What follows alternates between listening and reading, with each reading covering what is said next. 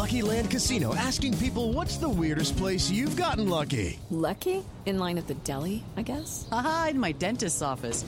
More than once, actually. Do I have to say? Yes, you do. In the car before my kids' PTA meeting. Really? Yes. Excuse me, what's the weirdest place you've gotten lucky? I never win and tell. Well, there you have it. You can get lucky anywhere playing at LuckyLandSlots.com. Play for free right now. Are you feeling lucky? No purchase necessary. Void where prohibited by law. 18 plus. Terms and conditions apply. See website for details. This series contains adult language and descriptions of graphic violence throughout. Listener discretion is advised. Cavalry Audio. Welcome to the Murder Chronicles. I'm your host, Carolyn Osorio.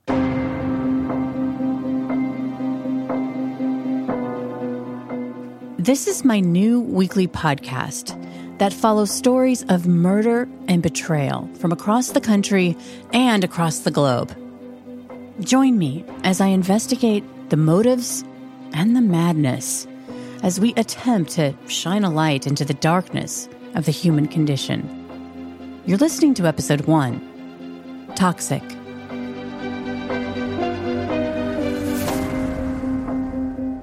This first episode is symbolic for me because I had previously covered the case. It's a love triangle that went horribly and tragically off the rails.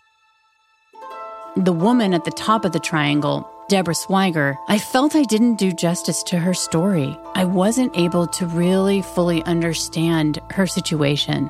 And that's a part of why these podcasts are important to me the victims, telling their stories. When I reached out to Deborah's close friend and business partner, I'm going to call her Jane to protect her identity, probably about a year ago, she wasn't ready to speak with me.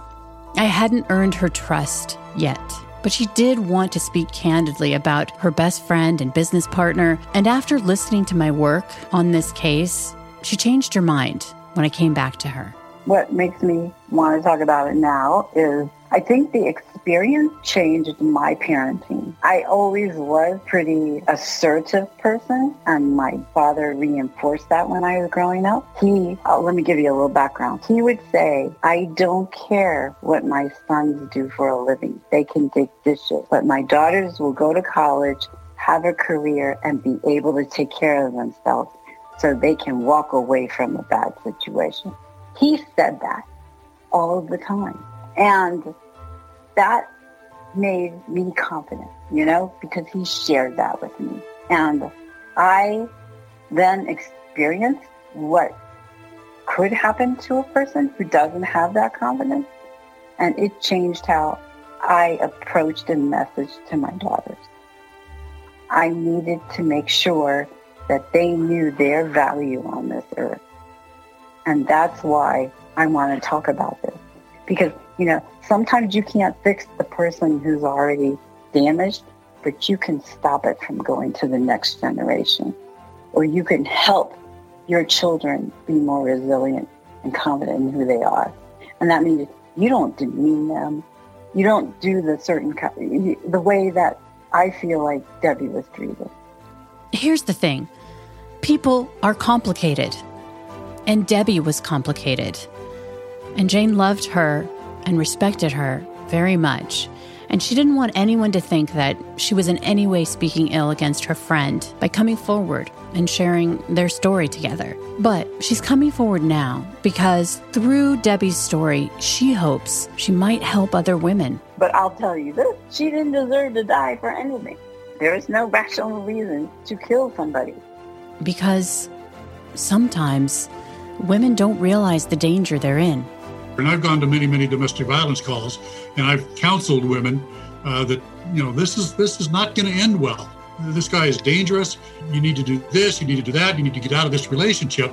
And as an outsider, that's easy for me to say because I have no no skin in the game. I'm I'm not emotionally involved involved with that other person. And I've I've seen women, no, it'll be fine. I can handle it. Uh, everything's going to be good. And we walk away oftentimes just kind of shaking our head saying, "Man, this is this is not going to end well." Sometimes it does. Sometimes she gets out of it, or he doesn't do it, or you can scare him off. Planned out right from the get-go. He knew what he was going to do when he went into that house, and that's that's difficult to understand.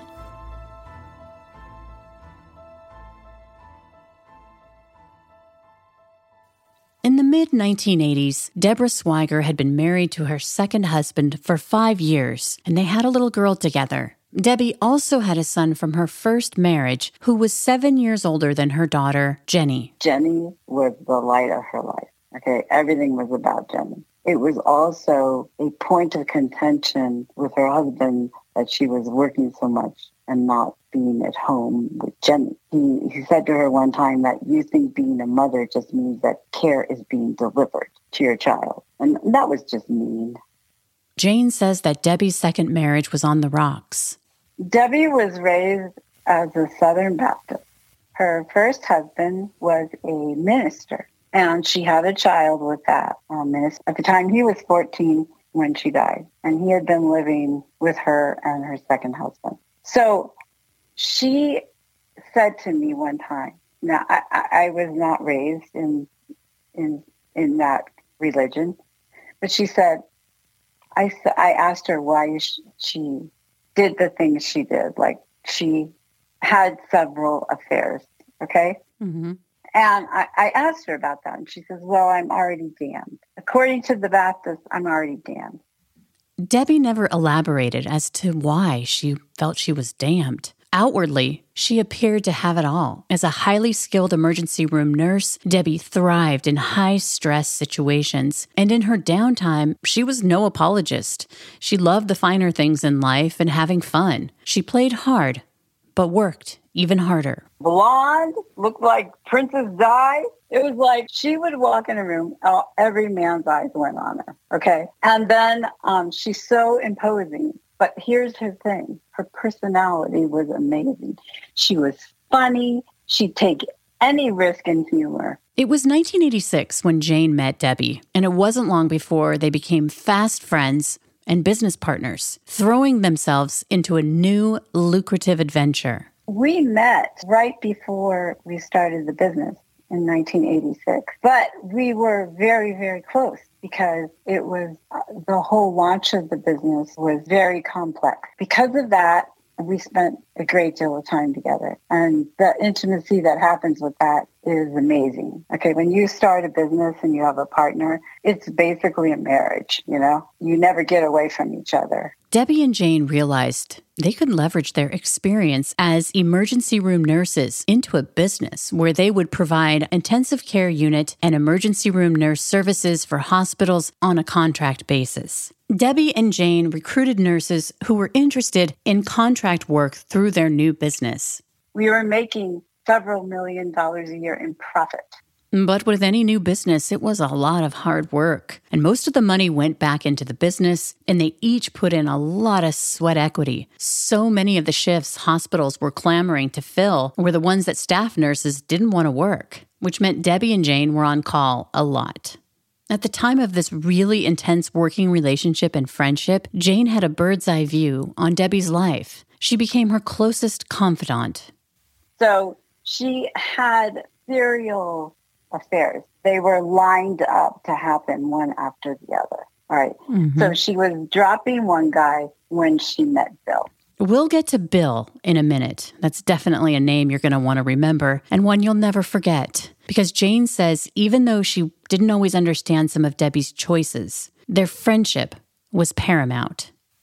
I asked her why she needed to have all these men in her life because she didn't need them. None of them. You know, we're running a successful business. We're making money. She's full of ideas. She has she's fun loving. You know, she's I don't know if you know she's five eleven, and then she wore four inch heels. I mean, she was an imposing presence when you when she walked in the room. So she had that charisma, but she didn't have any kind of self worth or any kind of confidence. And she was a good nurse. I asked her about it and she goes, I, I have no idea why I do this. I have no idea. I said, you know, you don't need to do this. But she was always and in a way, I think that she was looking to control those individual men. She had a power to do that. Like most of us, Debbie had a shadow self. She knew the serial affairs weren't just about having a good time.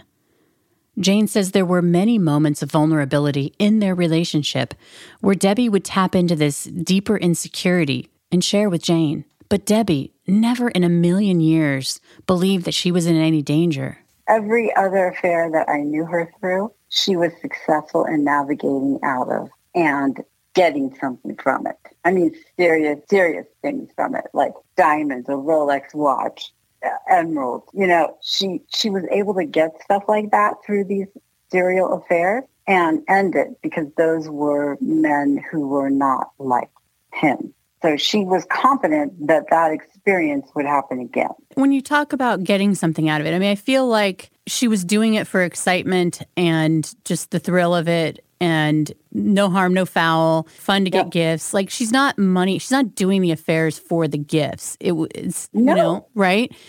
She felt like, I'm giving you my time. You need to give me something. I wonder where that comes from. I mean, we could, I could do, you know, sit in my armchair psychology desk here. You know, obviously people would probably say, oh, daddy issues or something like that. But I think that's just too lame to say. Like there's something there. There is something there. And I think it's something to do with how she was raised and how, how her value, she perceived her value in this world. And I think she perceived her value in this world based on her, her body and her look only.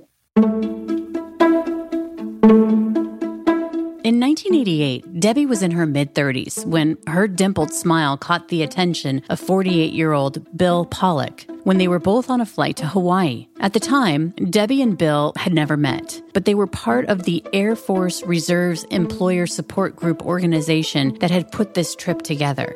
Bill had recently retired from the U.S. Navy as a submarine officer, and he was certified to actually command a nuclear submarine. Now, as a civilian, he was also a Naval Reserve officer and a well respected business leader in the Tri Cities, which is roughly about three and a half hours from Seattle. He was also an executive with Boeing Computer Services. Bill had always been a high achiever, earning his master's degree from the prestigious Wharton School of Business. Even though Bill was more of the serious type, his brother would later describe him as a romantic. That he was the type of guy who would walk into the woods with a lover and carve their names into a tree with a penknife. You know, the whole Bill loves Debbie with the heart around it. On that flight to Hawaii, Debbie was still married to her second husband, and Bill was eight years into his second marriage. He had been married to his first wife for 17 years and had two adult children. But even so, the heart wants what the heart wants. Debbie and Bill fell hard for each other on that trip. When they returned from Hawaii, they began an erotic exchange of love letters as Bill lived three and a half hours from Debbie. Jane, Debbie's friend, says she will never forget the first time that she met Bill when Debbie brought him into their business office. She wasn't impressed. Okay, so here's how I met Bill. Now, I'm from Washington, D.C., and my dad's from New York. I have an East Coast kind of attitude. Right. And I was three weeks postpartum. I oh. met Bill. Now, there is a certain kind of social structure on the East Coast that is different than out here. And he's from the East and Coast too, right? He's from New York, yeah. Yeah. Mm-hmm. So you were kind of should have had immediately like, hey, I'm from the New York, hey, I'm from, yeah. So, you know, Exactly. But that didn't happen. I'll tell you what. So the first thing that happened was he hugged me three weeks postpartum. I don't know you, dude. Yeah. What are you doing? Uh-uh. Don't touch me. And why are you here in this office? you know, this is a surprise on what's going on. And um, so he then proceeded to know everything. He was the authority on everything. Well, it just so happens that I actually was and still am very interested, learned, and understand computers. Okay. And back then they were even harder to understand. But apparently he knew way more than me, even though I, I don't, I, I can't explain it. Well, no, so, I mean, I think I'm, that what you're saying, he's a know-it-all and that was yeah. kind of how his he, his ego was fed. Absolutely. And so, you know, I'm the oldest child. I have three brothers, and um, I don't know what happened. Something turned in my head, and I was, no, you're not going to do this to me. So I kept con- being contrary with fact to anything he said, and th- I don't usually do that to people.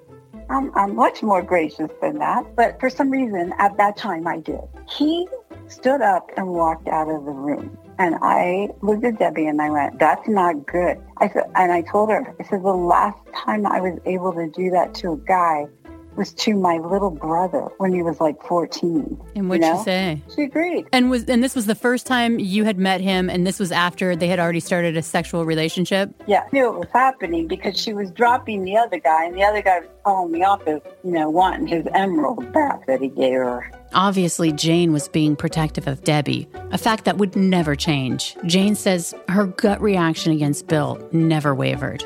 You know, my dad was a policeman, and he taught me a lot of awareness about folks. And um, one of his rules was, you know where you don't belong. I mean, you know, trust your instincts, basically. and my instincts were, no, this is not a good person.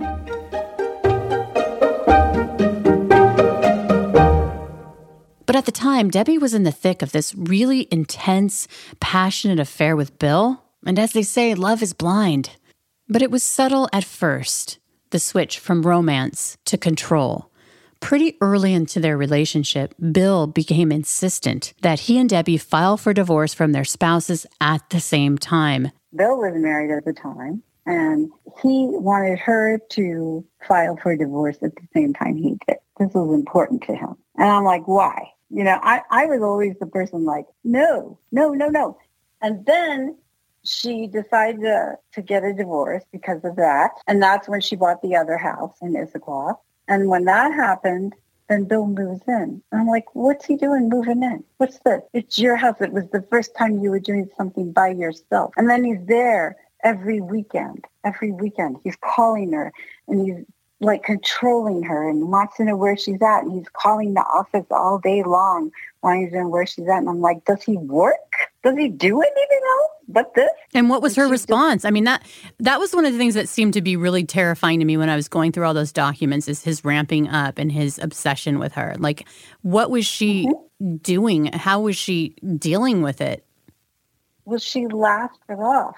And she goes, I really, I really do need to wean him down. And I said, yeah, but like how? You know, Do you think she knew the danger that she was in? no. Remember, Debbie had had affairs before, and although it had gotten a little crunchy in the past when the affair ended, like the man she was seeing just before she'd met Bill, the one who had been calling the office demanding the jewelry back. Yeah, I knew it was happening because she was dropping the other guy and the other guy was calling the office, you know, wanting his emerald back that he gave her. But Jane says none of the other guys were like Bill. Bill had presented as a romantic, thrilling, exciting affair, but quickly started presenting his shadow side. He wanted to control every aspect of Debbie's life, and she had a lot of wonderful, exciting things going on. Meantime, Bill's business life wasn't going so well. For one, his frustration was amping up because after filing for a divorce, he moved into an apartment and he was desperately trying to find a job in Seattle so he could be closer to Debbie. But he wasn't having a lot of success in the job search. On top of that, Debbie had filed for a divorce from her husband and then bought a four bedroom house on her own in a posh neighborhood in Issaquah, which is a suburb of Seattle. At the pinnacle of their whirlwind relationship, Debbie had considered buying that house with Bill, but she changed her mind. Debbie confided to Jane that Bill's jealousy was the reason she bought the house on her own. Of course, Bill wasn't happy about it, but even so, a routine was established. Bill would drive the three and a half hours to Debbie's on the Friday after work. He would stay with her over the weekend, and then early Monday morning, he would drive back to the Tri Cities for work. During the work week, Debbie would have a reprieve from Bill's growing intensity over her personal life and business affairs. Before Debbie had started seeing Bill, she'd already acquired an investment property in eastern Washington with her friend and stylist, James. Debbie and James were looking to buy another property in Seattle together. Of course, when Bill got wind of this, he tried to control that relationship as well. Debbie has been described as a real go getter, a vivacious, fun, and independent person who thrived in high stress, high stakes situations. Her job as an emergency room nurse was to save lives. She wasn't a woman comfortable with being controlled. She was a woman used to managing people and situations, which is all to say, she was no shrinking violet. Even so, as the spring of 1989 turned to summer, Debbie expressed concern to Jane when Bill demanded she could only speak with her real estate business partner, James, when Bill was present. And as time wore on, Bill began to insist that James wasn't even allowed to call Debbie anymore. Debbie shared with Jane that she was worried about Bill's increasing jealousy, the danger of it, how scary it was because he had just started showing up unannounced, say on a Tuesday or Thursday night, which meant Bill had driven three and a half hours just to check up on Debbie. From the beginning, Jane had suggested counseling, that Bill and Debbie go to talk to someone together about boundaries. But this latest revelation terrified Jane, and she begged Debbie to get out of the relationship, even offering the number of a psychiatrist for Debbie to get help. But Jane says, unfortunately, Debbie thought she could handle Bill. By early July, Debbie repeated that she needed to start weaning Bill, her exact words, because of his jealousy. She knew it wasn't normal. She knew that she could have friends and business relationships with men. And Jane says she told Debbie how uncomfortable it made her knowing that Bill had a key to Debbie's house. We know so much more about toxic masculinity, gaslighting, and that domestic violence isn't just physical violence. But back in the late 80s, it's understandable that Debbie, although very concerned, didn't realize the danger that she was in. The reality is, at best, she could have tried to get a restraining order based on his stalking and showing up at her work, but he didn't have a record of domestic violence or anything else. In fact, he would have been considered an upstanding citizen as a former captain of a nuclear submarine. He was very accustomed to charming when he wanted to. And as Jane says, Debbie felt she could handle it. Every other affair that I knew her through, she was successful in navigating out of. The Murder Chronicles will return in a moment. Ohio, ready for some quick mental health facts? Let's go. Nearly 2 million Ohioans live with a mental health condition. In the U.S., more than 50% of people will be diagnosed with a mental illness in their lifetime. Depression is a leading cause of disability worldwide. So, why are some of us still stigmatizing people living with a mental health condition when we know all of this? Let's listen to the facts and beat the stigma. Ohio, challenge what you know about mental health at beatthestigma.org. Handling Bill was no doubt Debbie's reasoning behind trying to minimize her budding friendship with Larry Sturholm.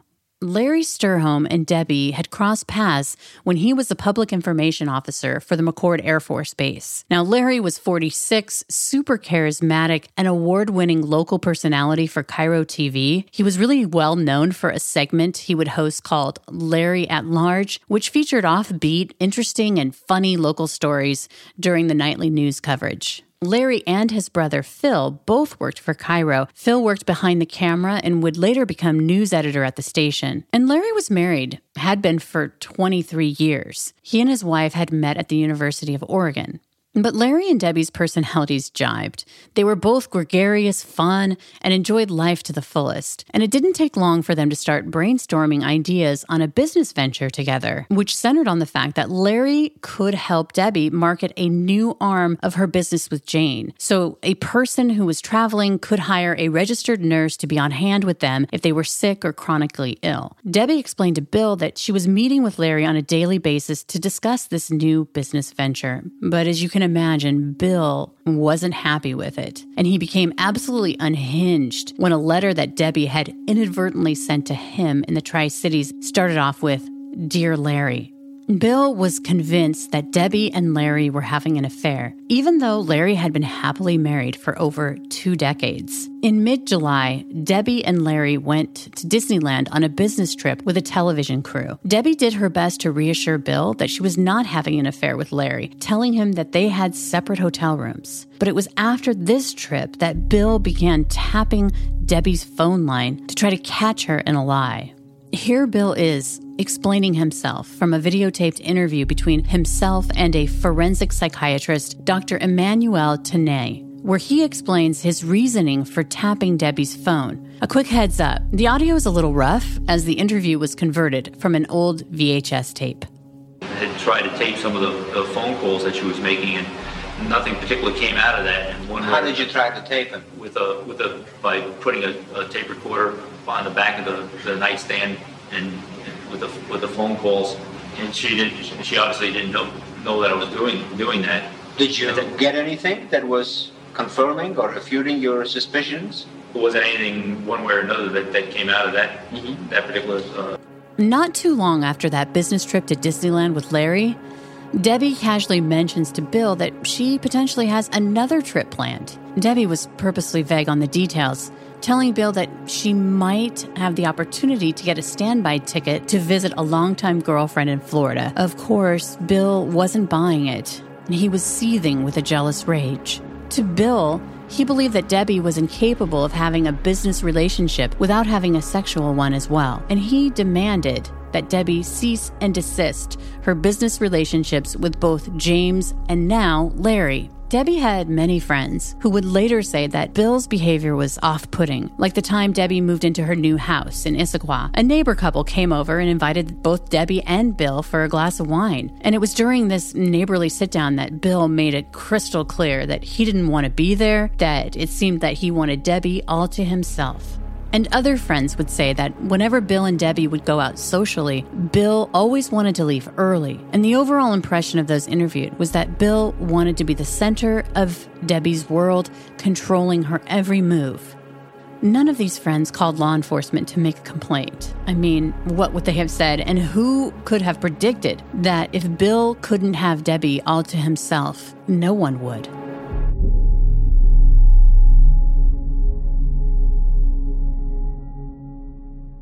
Things would come to a head on Monday, July 31st, the day that Debbie was leaving to visit her girlfriend on that standby ticket to Florida. At least that's what she told Bill. Like clockwork, on that Friday before the Monday, Bill drove the three and a half hours, but he didn't stay with Debbie at her home in Issaquah. He had a military event in Bremerton, a Navy town roughly an hour and a half away from Seattle, and he'd been devastated because Debbie didn't come with him. Debbie had chosen to work until 2 a.m. Bill showed up at Debbie's house on Saturday. He wanted to talk to her about her upcoming trip. He was convinced she was going somewhere with Larry. she was uh, had made a couple of statements that were again um, weren't quite holding. When I say weren't quite holding together, she would say that she, she was going to go and then she wasn't going to go, and it was, it was back and forth, and how she was going to go and how long she was going to be. So they were contradictory. somehow. contradictory Okay. and, and, and it just just didn't seem to be holding together. Debbie was going on a trip with Larry for two weeks. She had it all planned out. Because she shared custody with her second husband, Jenny, her seven year old daughter, would be with him, and her 14 year old son from her first marriage was visiting his father in California. In fact, that weekend was Larry's last at KIRO TV. He was retiring after he filmed his final Larry at Large segment that Monday. And Larry was bound for the Caymans as the producer for a new show, and Debbie was going with him, where he was also planning to help her film promotional stuff for their new business venture together. Debbie had confided to Jane about the trip, and Jane asked if she was going to leave a phone number where Bill could reach her. Remember, this was back in the 80s, before cell phones. Debbie said, I think I'm going to just tell him. She also added, I might as well get started with getting some things out of the house. She was referring to Bill's stuff that he'd accumulated at her home, the one he had a key to. And she added, and getting us more normal. Jane asked Debbie what she was going to say to him, and Debbie replied, Well, I don't know, but I'm sure he's going to go ballistic. That conversation was one that Debbie was actively trying to avoid. She had scheduled a late shift on Saturday, getting home at 2 a.m., and Sunday, a 2 a.m. shift as well. And while Debbie was working these long shifts over that weekend before her flight on Monday, obviously she wanted to make money, but she also wanted to avoid having this conversation with Bill, having no idea that he had decided to take matters into his own hands. Well, one time she sounded like it was pretty definite, and then like it wasn't very definite. And um, I found out through the airlines that uh, that she and, and Larry, and it turned out that, what the airline said was, was when I called and I asked if there were reservations for her on on one of those flights, and they said yes, and then they said uh, with Mr. Sturholm, and they asked me if I was Mr. Sturholm, and I said yes, and just and hung up. While Debbie was at work on Saturday, Bill had called into her office and demanded that the scheduler get her out of working on Sunday. Debbie would later tell the scheduler not to make the schedule change, that she needed to work. She had also asked Jane to go out with her that night for drinks, saying she didn't want to go home. She knew that Bill would be there and wanted to avoid him and the situation. Debbie would confide wistfully, Well, you know, I wish that You could tell me why I do these things and help me figure out why I get myself into these things. Jane says the comment wasn't just about Bill, but also the week before. Remember that previous affair? The guy who had demanded that she give the emeralds back? He had broken into their office and trashed it. Debbie's Saturday and Sunday 15 hour shifts each had sort of worked. She'd avoided having the conversation with Bill. But what she didn't know was that when Sunday came around and Debbie left for work, Bill continued to stew all day, marinating in his anger and jealousy. He was like a caged animal, driving around the city of Issaquah, waiting for his opportunity to talk to Debbie about her relationship with Larry and the trip. During the interview with Dr. Tanay, Bill talks about his suicidal ideations at first, but then discussed his other fantasies of killing Debbie first, then taking his own life. He stopped crisscrossing the city around Debbie's house and made the decision to stop off at a store where he bought a very sharp hunting knife. So Debbie's Sunday shift didn't end until early 2 a.m. on Monday morning, and Bill had to get up around 4:30. Remember, he had to get back to the Tri Cities where he worked. That was the routine that he would head back to the Tri Cities, three and a half hours away, where he was due back at work. And Debbie was still sleeping when he left her house for that long drive back. And at some point on his journey home, Bill made the decision to turn around with the intention of confronting Debbie. But he made a pit stop at a restaurant that overlooks Snoqualmie Falls, a beautiful location where he asked for a table of one. And it's here that some believe that Bill ordered what might be considered his last meal a gourmet breakfast of seven courses. Think high end service that includes servers on little ladders where they pour maple syrup over decadent pancakes. After the meal, Bill drove to Debbie's home. Knowing full well she'd be at work, he called Debbie and said he wanted to talk. She said she couldn't because it was busy at work. And at the time, Debbie must have felt a sense of relief believing that Bill was three and a half hours away. She had no idea that he was actually at her house, waiting for her. Didn't tell her that I was back in in, uh, in Seattle, and I wanted to basically to see her, and I wanted to, in essence, surprise her and see if, if that would, you know, get get the truth out, and we can get, resolve the where we were with the relationship, what was happening. I was I didn't know what what I was going to do, what I wanted wanted to do from that standpoint. You know, I, I thought about killing myself. When you come back, Yeah, you come in, I mean, you were going to Tri Cities. right. You come back, Yes. Yeah, I, I you turned around in and came the back. apartment, Yeah, I stopped stopped for breakfast on the way. Um, got back to the house in this spot, and just kind of and you make the telephone call to her. And then you stay there, is that right? yeah, I drove around for a bit, and uh, you know, Roughly what time do you come back? I was in and out a couple of times. It was, it was several times. I came back in the afternoon when I thought she'd be coming home. And What Bill didn't know was that after Debbie's shift ended that Monday, she'd arranged to get her hair done with James. Remember, he was her stylist and real estate partner. And after her hair appointment, they went out to a working dinner where they both signed papers on the purchase of another house together. Debbie told James that she was planning to meet with Larry when they finished, and then she and Larry would board a red eye flight on their way to paradise, where Debbie probably thought she could leave all her troubles behind, at least for the next two weeks. Meantime, Larry hadn't told his wife that Debbie was going on the trip with him. After his wife dropped Larry off at the airport, he rented a car and drove to Debbie's house. Larry arrived at Debbie's home at around 8:30 that Monday night. Remember, she's still signing those papers with James, but she's told Larry where the spare key to her home is hidden. Imagine Larry's surprise when he's at the door with the key and Bill thrusts open the front door, beckoning him inside. Now, Larry and Bill knew each other professionally from the reserves. Bill was a respected veteran, and Larry had been the public information officer for McChord Air Force Base. So Larry knew Bill professionally, and I'm sure that Debbie explained that he was extremely jealous. But how could Larry have predicted that when Bill asked him to come inside, that he had taped hunting knives to the insides of his socks? According to Bill, he and Larry engaged in some small talk. He would say that Larry was obviously uncomfortable, especially when Bill began grilling him, accusing Larry of having an affair with Debbie. And Bill was absolutely insistent that Larry admit that he was sleeping with Debbie. He didn't want to talk anymore about it, and I said, you "Come on, what do you? Let's let's talk. Let's, figure out what's going on." And I said, "You maybe Debbie will, will be here. We can figure out what, what's happening." Um, he was kind of indecisive, and then finally said no, that he was gonna gonna head on back. And I said, "Before you leave, I want to, you know, let's let's get get some more. Let's get this, this straight in terms of what what's really happening. What's what you know? What are your intentions with, with Debbie?" And he started making, I'll say, making light of it, or truthifying, saying it wasn't wasn't a big deal. Um, and uh, he moved he moved away. I think we were in the kitchen, and I remember just getting angry and then reaching reaching for the knife, and we we struggled a bit and wound up over by the bathroom, and you know, we fell into the bathroom on the floor, and then then it, You reached for the knife in your son.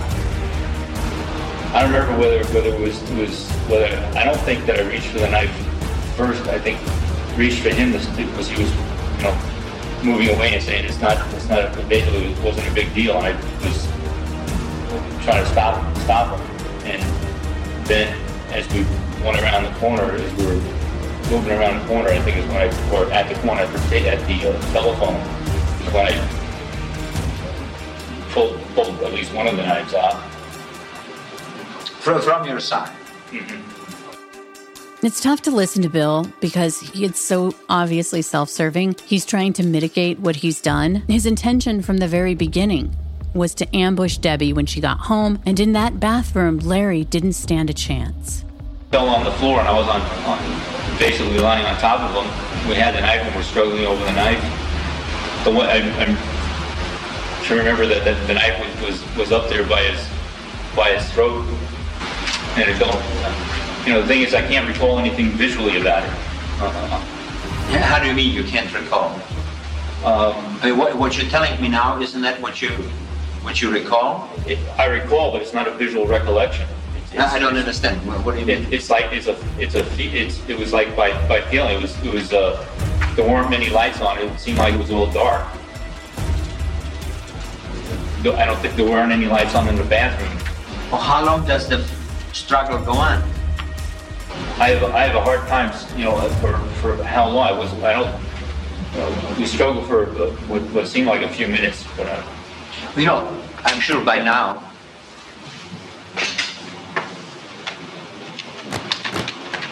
you you must be aware.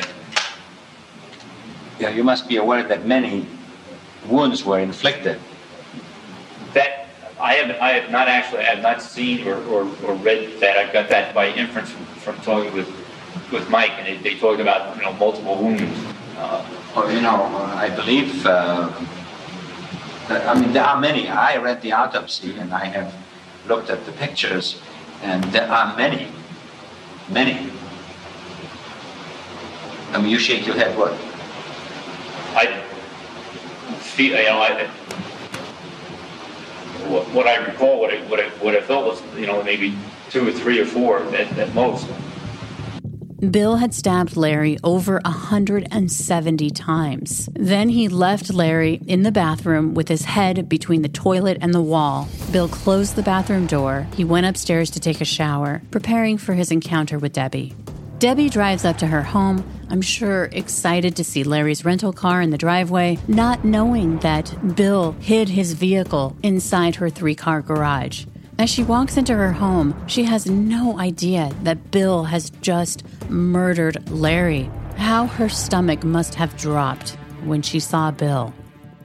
She called from, from down from downstairs, and I stepped out of the shower and stepped into a pair of slacks and put my put my put a pair of pants on, and was had a towel around my shoulders, I think, or something like that.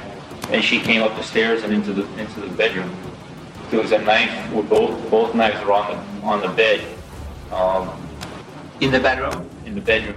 she noticed she noticed them, and I, we were both standing. She was standing by one door, I was standing by the other door, and we walked together. And she said, "What's happening?" And I, I said, uh, "Something like I, I know about you and Larry." And then she she started saying, "Come on down, let's go downstairs. You know, let's talk about about things." And, and, and she said, "You know, what what are they for?" And I said, "I said I was gonna I was gonna kill myself."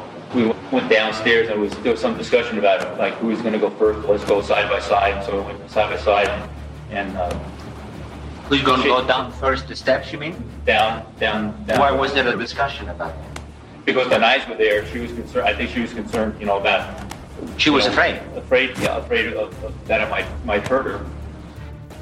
After descending the staircase, they move to the kitchen where Bill demands Debbie admit she's having an affair with Larry. Come on, that's that's baloney. I said Larry admitted it, and she said. Then that's when she said, "Well, where's Larry?" And I said, "I think it's too late."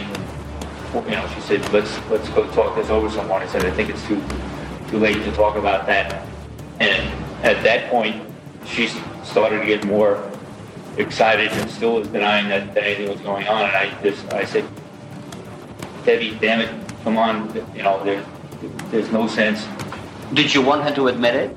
Yes. Uh, what would have happened had she admitted it? At that point, I, I think I would, I would have killed myself and, and let her, let her go. Bill stabs Debbie multiple times. She has wounds to her neck and defensive wounds to her hands and arms. And yet, during this attack, when the phone rings, Bill lets Debbie answer, making sure she puts it on speakerphone. It's James. He's hoping to catch Debbie. He realized that after she left the restaurant, that even though they had both signed the purchase agreement for their new property, it needs to be notarized. And James's neighbor just happens to be a notary. So he's calling to see if he can meet up with Debbie somewhere before she heads out to the airport for her 2-week trip. Debbie tells James that she needs help. In these tapes, Bill would say that Larry had admitted to the affair, but Debbie kept refusing to admit it. And then he says he stabbed her multiple times and slit her throat. And then she got up and, and she said something like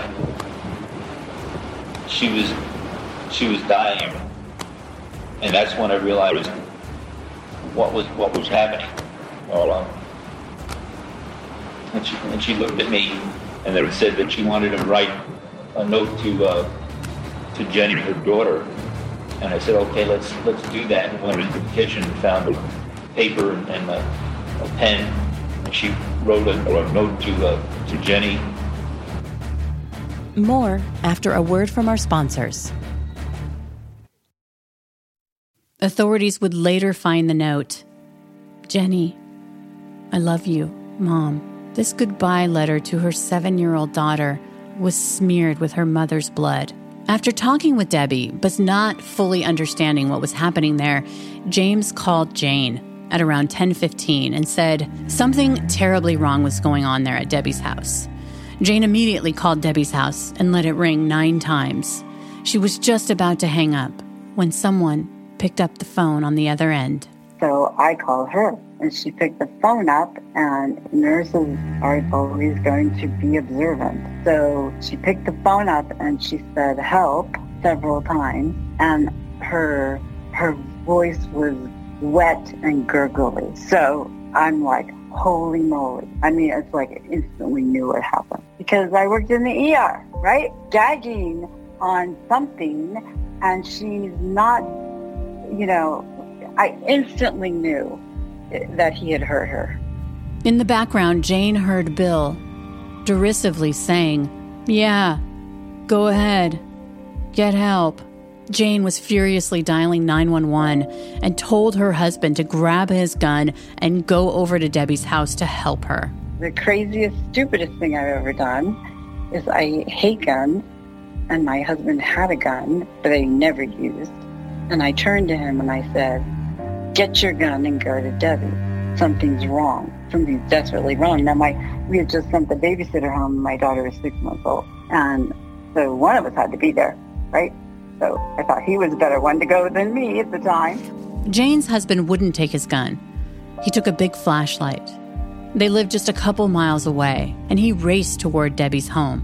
pulls in the driveway and he sees the door open on her Jaguar and the lights on and the front door open. He goes, he doesn't go in.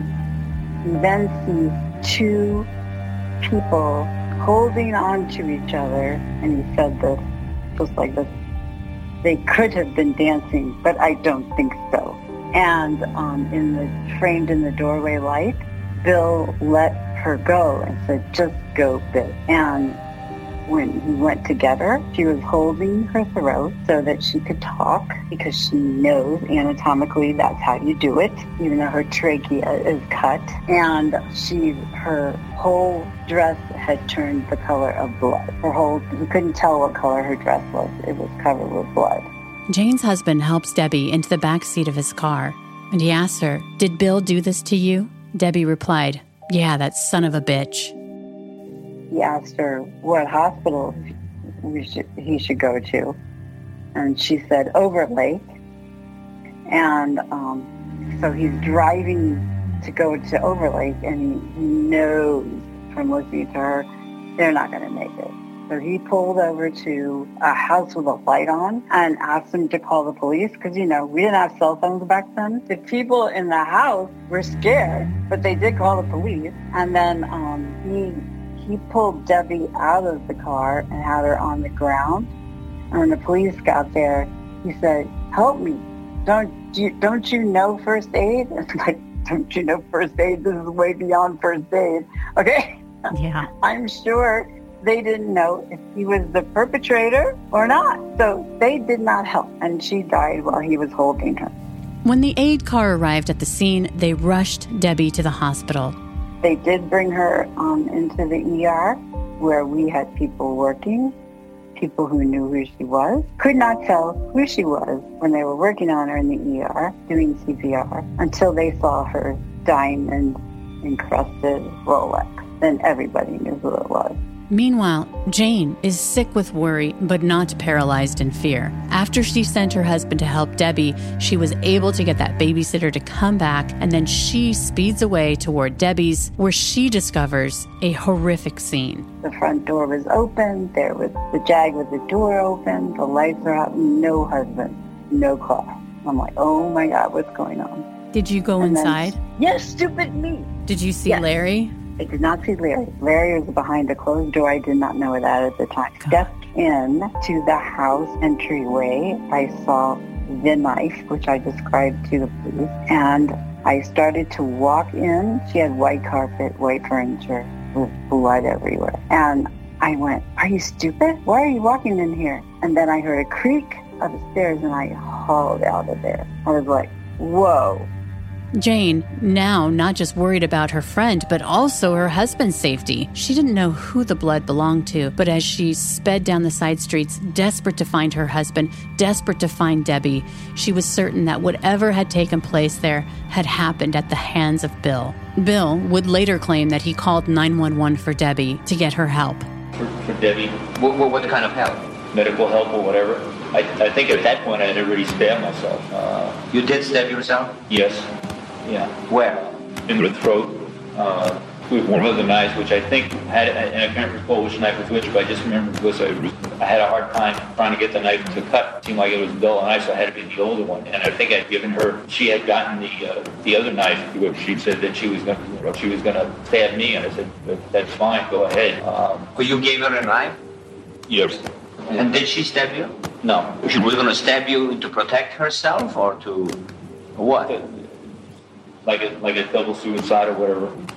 Debbie didn't want to kill herself. She was a woman who had had the strength and will to live despite being viciously stabbed over a hundred times. There's no doubt she had fought Bill tooth and nail. Her body reflected that battle, with multiple deep knife wounds to her hands, and the wounds to Debbie's neck were so deep her trachea was exposed. And yet, she was composed enough to hold her trachea in place so she could ask for help. And Bill, the man who had savagely stabbed two people 300 times, says he was having a hard time piercing his own flesh. I took the knife and, and cut my throat, and I couldn't get it in. I remember trying to trying to get the knife to, to go in and, and, and hitting it like that a couple of times to try and make it penetrate. Then um, and it, it's making making the cuts here with the with that with the knife on the wrist. You you pointing to your wrist, yeah. Jane says when Debbie cried out for help over the phone, Bill had said help in a mocking, sarcastic tone that was emotionless. Comment made that when you said help, you made it in a mocking tone. Do you know what's meant by that? Mocking? Uh, I don't. What I recall, the only thing I think of is, is that my throat was cut too, so my voice was, was probably either hoarse or whatever, but it wasn't. Was. Bill explained that his final act that night was to slash his wrist then fill the bathtub with water in the upstairs bathroom to die. Given that Debbie's friends had called 911, it hadn't taken the police long to get to her house, and obviously the officers didn't know what had happened, but there was so much blood and they knew that Debbie had died that they were dealing with a homicide. I talked with retired King County Sheriff John Urquhart. Well, when this uh, this double homicide occurred, I was a patrol officer. Uh, I, I was not in the area when the crime occurred. Uh, I didn't work on the case either as a patrol officer or a detective, but I was certainly aware of it. And as time gone has gone on, the ramifications of this case have reverberated through the sheriff's office to this very day. And we have policies in place that came out of this double homicide. Debbie's home was a gory scene, which told a horrific tale on the wall to wall white carpet. It was overkill. One of the officers on the scene would later say that the smell of blood was so thick in the air from the slaughter that it reminded him of a hunter's deer camp. When that officer arrived at the scene, the house was eerily silent. As they checked the bathroom in their duty to secure the scene, they tried to open up that bathroom door, but it would only budge a couple of inches. Larry's body was blocking the door, and they reached down and checked his leg for a pulse and didn't find any. They were looking for the murderer, but there wasn't anyone hiding downstairs. So they crept up to the second floor, guns drawn. Their job was to secure the scene for the homicide detectives and CSI. When they got to the second floor and opened up the bathroom, they saw a third body submerged in bloody water, except a man's face was sticking out and his feet were propped up outside the tub. His skin was gray. Someone checked for a pulse and couldn't find one. Like the man downstairs, he was dead. So they holstered their guns, realizing that they were looking at a triple homicide or a double homicide and suicide. Sheriff Urquhart says those first officers on the scene know they are to touch nothing and to step out the way they came in to preserve the scene.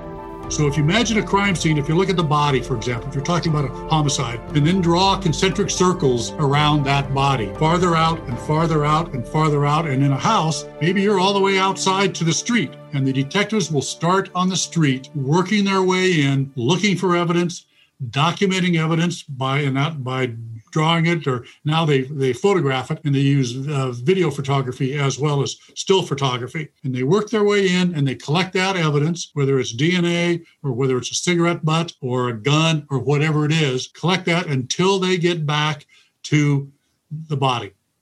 And then when they've done all of that and they're ready to move the body, then they call in the medical examiner. Medical examiner comes in, picks the body up, and maybe there's a knife or a gun or more bloodstains or whatever it is underneath the body, then they document that. So, that in a nutshell, that's how a homicide investigation is conducted. Early that morning, detectives were going over the crime scene. As Sheriff Urquhart explained, nothing had been moved. The lead detective is inspecting the bathroom upstairs. The dead man, we know is Bill, is still in the bathtub, in the bloody water. Nothing has been disturbed. They're still trying to piece together what happened. This is 8 hours later and it's quiet. Around 6:40 in the morning, when there was a cough and a sputtering, a small splashing sound coming from the bathtub. The hair stood on the detective's neck when the man they believed was dead rose up. Two detectives are up in that bathroom lifting evidence off the the bathroom sink and their dead victim suddenly sits up in the bathtub and is not dead anymore. anymore. And it scared the absolutely living you know what out of these two detectives. Bill had survived his self inflicted wounds, and as a result of this case, the sheriff's office enacted a new policy regarding homicides. From that, shortly thereafter, after our, our internal investigation was done, and we looked at how this happened, there was a new policy, required policy and procedure that any time a police officer went to a scene where somebody appeared to be dead, immediately they had to bring in the fire department to make the decision. Was this person dead or not? Because they have more experience with that. They have the equipment to be able to do that and make sure that person has actually expired, with the exception of obvious uh, decomposition or perhaps a decapitation. But in every other situation, fire department has to come in immediately. Another layer to this case was from the aspect of the media. Remember, Larry's brother Phil worked at KIRO TV as the news director. And this is back in 1989. Police are being super tight lipped. Potentially a triple homicide is the definition of if it bleeds, it leads. So local reporters were chomping at the bit to find out what was happening in this middle class home in Issaquah. And back in the day, reporters listened to police scanners, but it was all quiet. And the next day, reporters were still waiting to get the scoop. Eventually, a reporter from KIRO was able to get to the King County Medical Examiner to tell them that one of the victims was Larry Sturholm. Phil, Larry's brother, was sitting right next to this reporter when he heard, and he was the one that told Phil that his brother had been murdered. And I know at this point you're going to ask me, were Debbie and Larry having an affair? Even though whether they were or they weren't doesn't really matter or shouldn't matter. Some people say yes, others no. After the murders, the Seattle PI would quote Larry Sturholm's brother Phil as saying that Larry had a business relationship with Debbie that had recently become romantic. Bill was given medical attention for some stab wounds to the neck, superficial incisions on the left forearm with a vertical orientation, and some scratches on the face. He was arrested at the scene. Bill would admit to killing Debbie and Larry, but he would deny the crime of aggravated first degree murder. He pled not guilty to the charges by reason of insanity. That's what the interview with the forensic psychiatrist was all about. Bill claimed that he was suffering from a psychotic state of mind, psychotic depression, and that he couldn't tell right from wrong. A King County Superior Court jury convicted him in 1991, and he was sentenced to two consecutive life sentences without the possibility of parole. In 2004, Bill tried to get clemency for his crimes, saying he was deeply remorseful and does penance every day by working as a tutor and mentor behind bars. Clemency was denied. And in fact, Jane says each time Bill tried to get clemency for murdering two people in cold blood, it was traumatic. I was notified every single time that he applied for clemency. Every time he applied for parole. Every time he had military people because he's such a highly regarded military person, advocating for him. They were raising money for his defense. They were doing all kinds of things to get him out of jail because, you know, this isn't the real Bill. Well, what do you know? You don't know what the real Bill is, but I'll tell you this. She didn't deserve to die for anything. There is no rational reason to kill somebody. And he is where he needed to be. And I learned he died in October of 21, 2021, finally, from cancer. Four years after Debbie and Larry's murder, Jane's husband died of brain cancer, leaving her a young widow. And intellectually, we know nothing about why people get brain cancer. All right? We don't know yet. But I think this was way too much for him to handle. He was a kind of a creative guy, a musician, not a person who can really handle this kind of stuff. And for him to be exposed to that was really bad. And I didn't think that out. I should have been the one that went. I asked retired Sheriff Urquhart how you make sense of a crime like this. What's always been so interesting to me throughout my career, as you or me, as, as rational, rational people, we always look at a crime like this. We always want to know the reason why. Why did this person do that? How can somebody act that way? We are looking for a rational explanation. And I, long ago, I came to the conclusion that more often than not, in these crimes, there is no rational explanation. There's something that, that clicked in them that we don't understand. We can never understand, but we want rationality. If somebody goes into a jewelry store uh, and uh, is attacked by the owner, uh, the bad guy is attacked by the owner, well, we can understand that. He shot him. But if he goes in and shoots him for no reason, or if he plans this out, in this particular case where he taped the murder weapons to his socks before he went in there, where he laid and lied in wait, waiting for the next victim to come in. It's, it's impossible for us to understand that as rational, normal human beings. We just don't get that. And yet we look for that every single time. and we shake our head. How could somebody do that? And we're never going to understand that. I don't think we're never really going to understand why somebody ends up in that situation. There's no doubt that Debbie was scared of Bill and wanted to get their life more normal, as she said, but she had no idea what Bill was capable of. Domestic violence is so complex. I wouldn't even begin to try to question what any woman who finds herself in that situation would or should do. But Sheriff Urquhart says get a protection order. I've always counseled people, primarily women, but not always, you know, get that no contact order, get that protection order, you know, and, and oftentimes they'll say, oh, always, he's not going to pay any attention to that. And I says, yes, maybe he's not. But if he doesn't, we can arrest him. We can put him in jail. Maybe that will be a wake up call to him. Uh, of course, we always run the risk of us doing that, and that's a trigger. And then he goes back and he's worse. And sometimes they're afraid of that. But uh, from from my standpoint, it's always best to try and give him a wake up call. And there's been more than one occasion when I've had what I call a come to Jesus meeting uh, with one of these suspects. And I've told him in no uncertain terms to knock it off. Don't go back there. Stay away from her. Uh, I'm going to take you to jail. You're not going to get away with this. Uh, and sometimes it works and sometimes it doesn't. But again, it's very difficult for us to, inter- a stranger especially, to interfere in somebody's life, uh, and especially their love life, and tell them what we think is best for them. Uh, and they, they, more often than not, they kind of think they can handle it themselves, even though they are nervous. Jane says that when the case went to trial, Debbie got lost between the murder of a beloved local personality, Larry Sturholm, and Bill's story. She was misrepresented a lot. Typical, though I see with everything, the victim is lost, especially when the victim is outshined by another victim that everybody knows. You know, she had no. I mean, she was really quite lost in there. Yeah, she really was. I mean, it was hard for me to kind of even yeah describe a her. lot more going for when except what they were saying. If you or someone you know is in a toxic relationship and needs help. Please contact the National Hotline for Domestic Violence at 800 799 7233.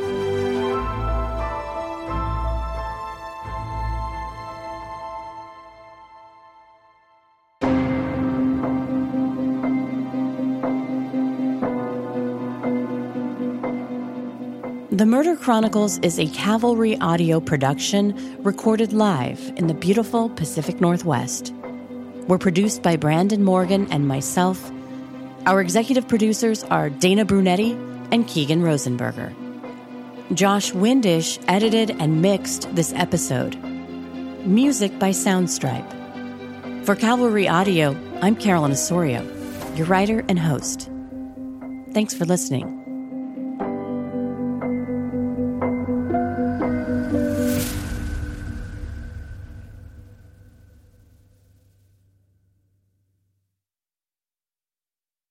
Our bodies come in different shapes and sizes, so doesn't it make sense that our weight loss plans should too?